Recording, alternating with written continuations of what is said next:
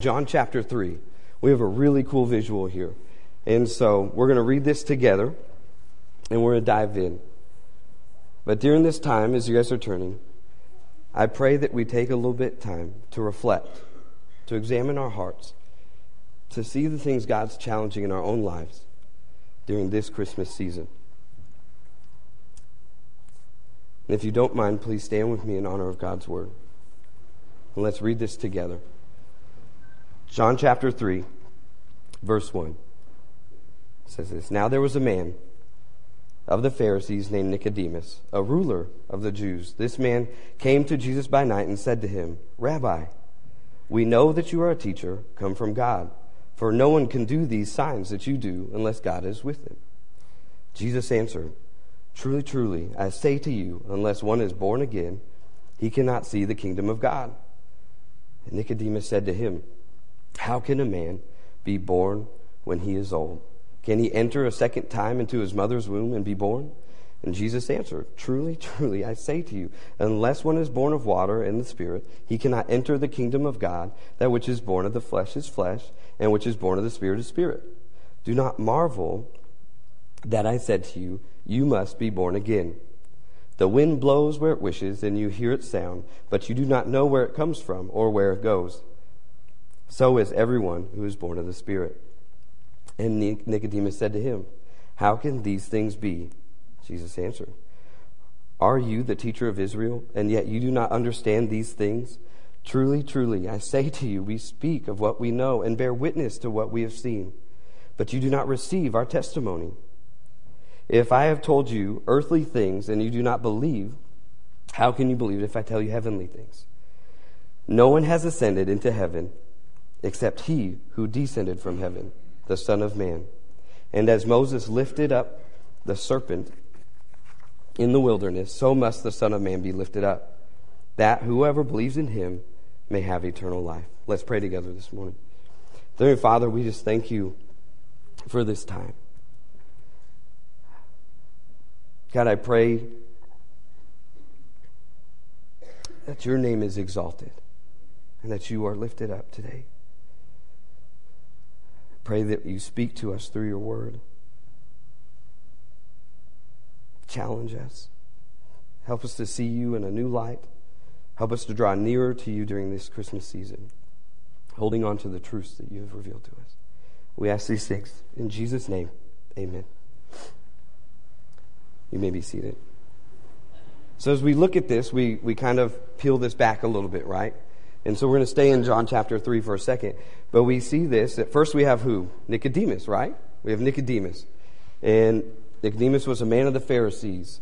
And so he knows some things, right? We know enough about Nicodemus that he knows some stuff. But one of the first things he does is what? He acknowledges Jesus as sent from God. That's, he can see that clearly. Why? Because he's seen some things and he's heard some things that Jesus has done. Meaning that Nicodemus has seen at some point, we can see this here Jesus doing different things, working miracles, his teachings. We see that. So he says, Because of what you're doing, we know that you must be sent from God. But his question was this What does it mean to be born again? What does it look like? What am I missing? There's something I'm missing here. Which Jesus replies, Unless one is born of water and the Spirit, he can't enter the kingdom of heaven. And what is born of the flesh is flesh, and what is born of the Spirit is spirit. And again, Nicodemus asked, right? Still kind of wondering, what's going on here? What am I missing? Jesus replies. He says, How can this be? Jesus replies, We speak of what we know and we bear witness to what we have seen.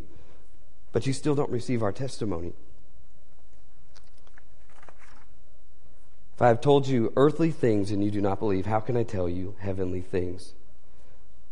No one has ascended into heaven except the one who has descended from heaven who is the Son of God. And so as we're looking at this together, he's doing a few things here. We see the authority of who Jesus is.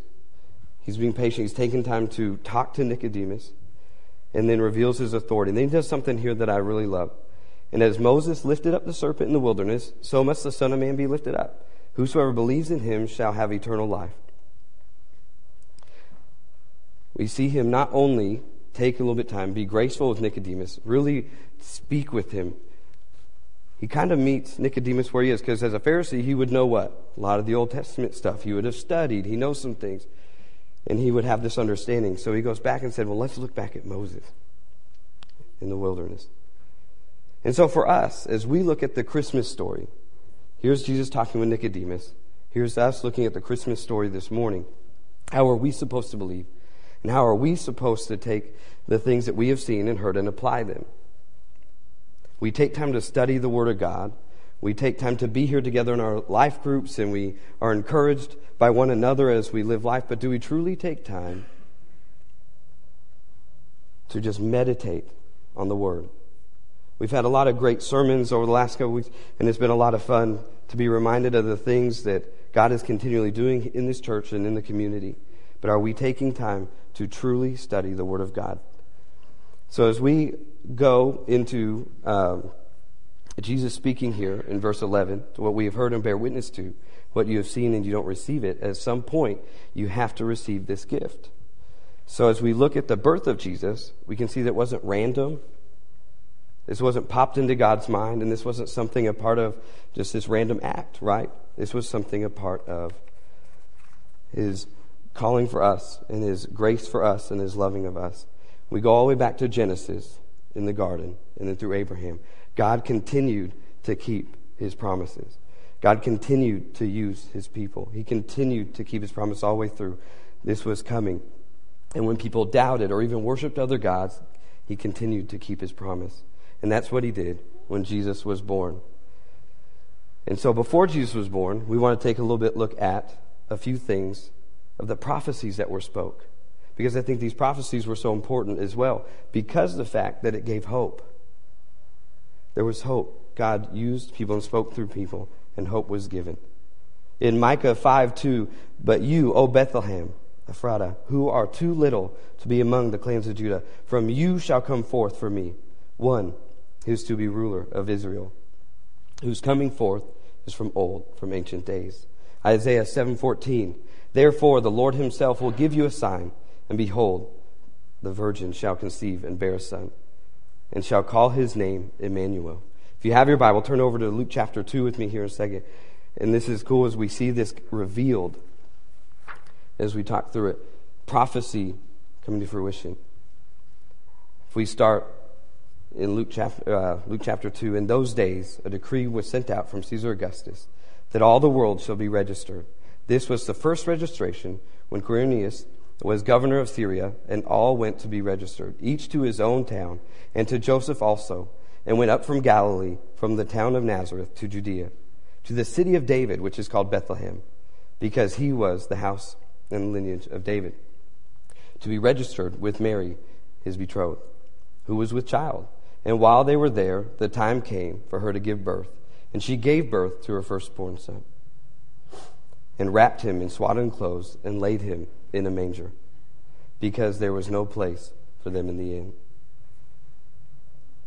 In verse 8, we continue, and it says, And in the same region there were shepherds out in the field, keeping watch over their flock by night. And an angel of the Lord appeared to them, and the glory of the Lord shone around them. Fear not, for behold, I bring good news of great joy that will be for all the people.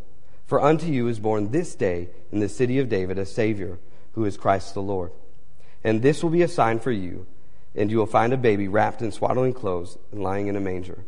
And suddenly there was the angel, a multitude, the heavenly host, praising God and saying, Glory to God in the highest, and on earth peace among those with whom he is pleased. When the angels went away from them into heaven, the shepherds said to one another, Let us go over to Bethlehem and see the thing that has happened, which the Lord has made known to us. And they went with haste and found Mary and Joseph and the baby lying in a manger. And when they saw it, they made known the saying that had been told to them concerning this child. And all who heard it wondered at what they saw, that the shepherds told them. But Mary treasured up all the things, pondering them in her heart. And the shepherds returned, glorifying and praising God for all they had heard and all they had seen as it had been told to them. And at the end of the eight days, when he was circumcised, he was called Jesus, the name given by the angel before he was conceived in the womb. Prophecy coming to fruition, promises being kept. There's so many names that we have for God Waymaker, Promise Keeper, Loving Father, Prince of Peace. He's our provider, and He loves us. He loves us so much that He did what? He sent His Son for us. We can't miss this gift, y'all. We can't. We have to be willing to receive it. Again, this was not just some coincidence. Please see it. This was a plan of redemption, an act of love towards the world, and was absolutely intentional. God made no mistake. This was absolutely intentional. So if we continue to read John chapter 3, if you want to jump back there, Jesus continues to explain. Explain this for us. Right? So we see 316, we all know it, for God so loved the world that he gave his only son, that whosoever believes in him should not perish, but have eternal life. For God did not send his son into the world to condemn the world, but in order that the world might be saved through him. Whoever believes in him is not condemned, but whoever does not believe is condemned already because he has not believed in the name of the only Son of God. For God so what loved what? The world. That he gave his son for you and for me. God wants the world to be saved through him. Says right here. But there are people that have not received that gift. That is a gift that we have the choice to make. We have to receive it. So let's continue to read in verses 19 through 21. It says this on our end. And this is the judgment that the light has come into the world, and people love the darkness rather than the light because what? Their works were evil.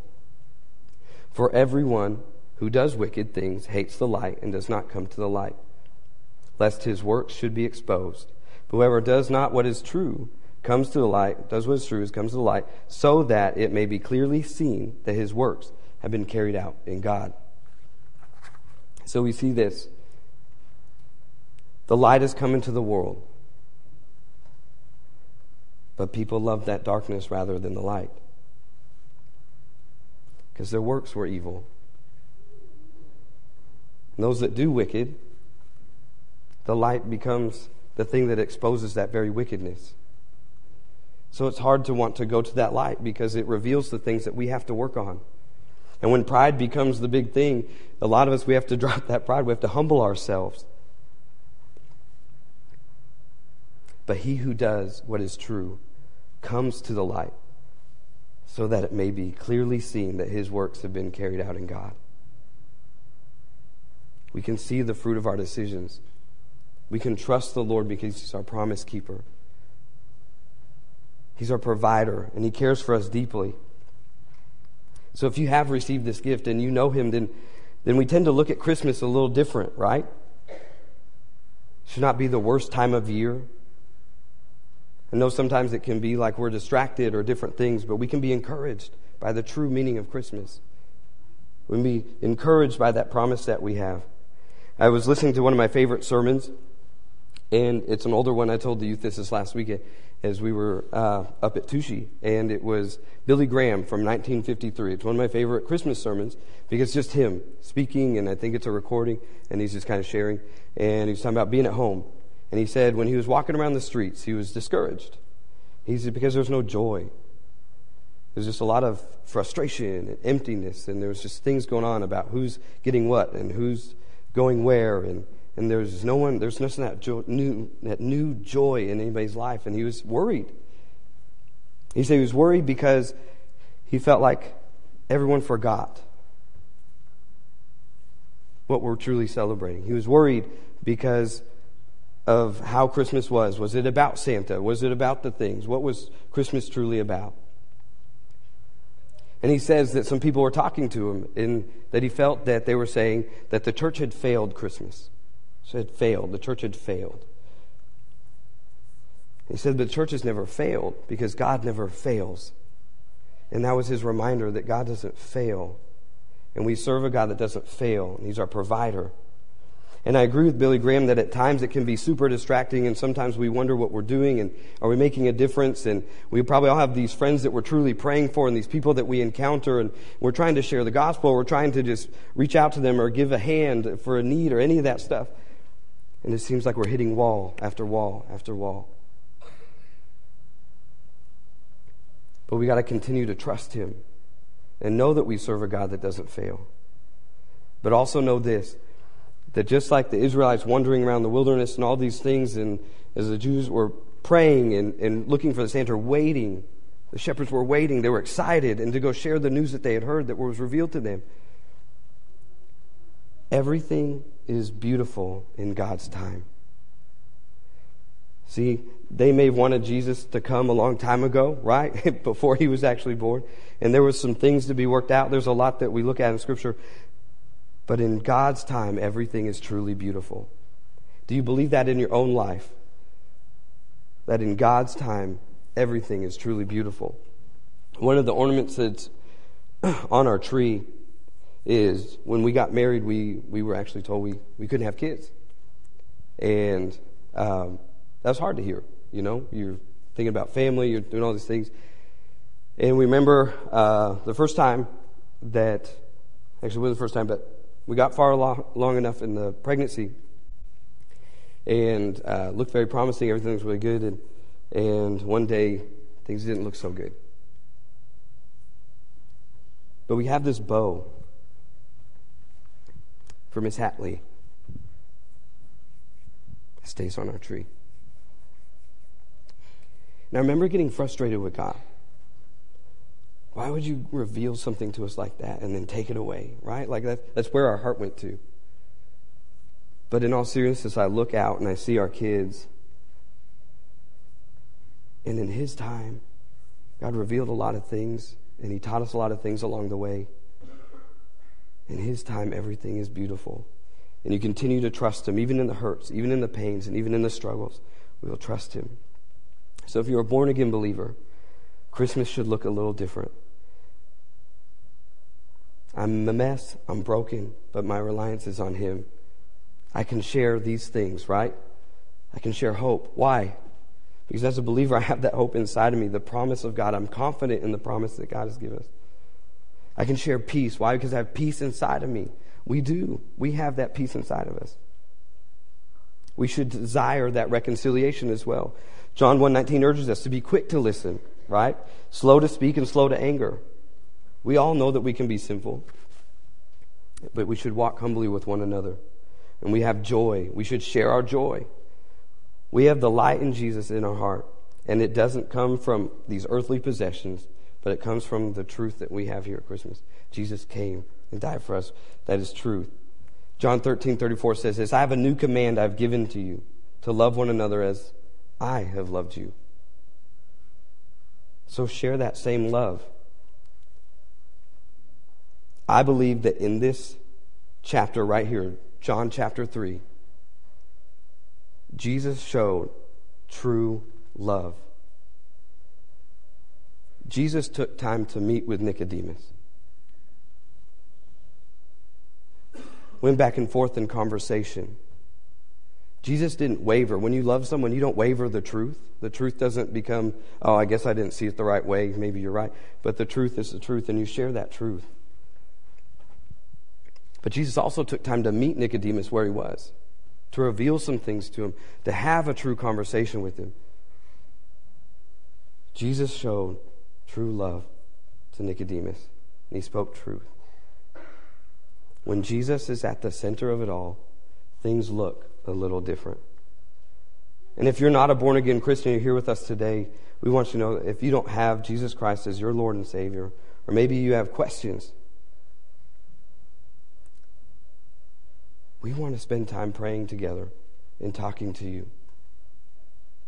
And as we get ready to close here in a few minutes and close out this Christmas uh, service together, is I want to challenge you. What is your heart focused on as a Christian? And if you're not saved, how can we reach you where you are? Maybe you have doubts, maybe you have questions. But it is a gift. For God so loved the world that he gave his only begotten Son. That whosoever what? What is that word? It's the B word. What is it? Believes. Believes. Here we go. Believes. Should not perish, but have eternal life. Do you believe that this Christmas morning, in God's time, everything is beautiful? Do you trust Him as your Lord and Savior? Would you run after the star to find a baby in a manger because your hope is in Christ? The shepherds went running. Would you go running? Let us pray together this morning. Dearly Father,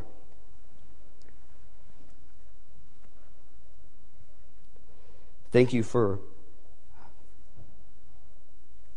loving us and showing your grace to us, God.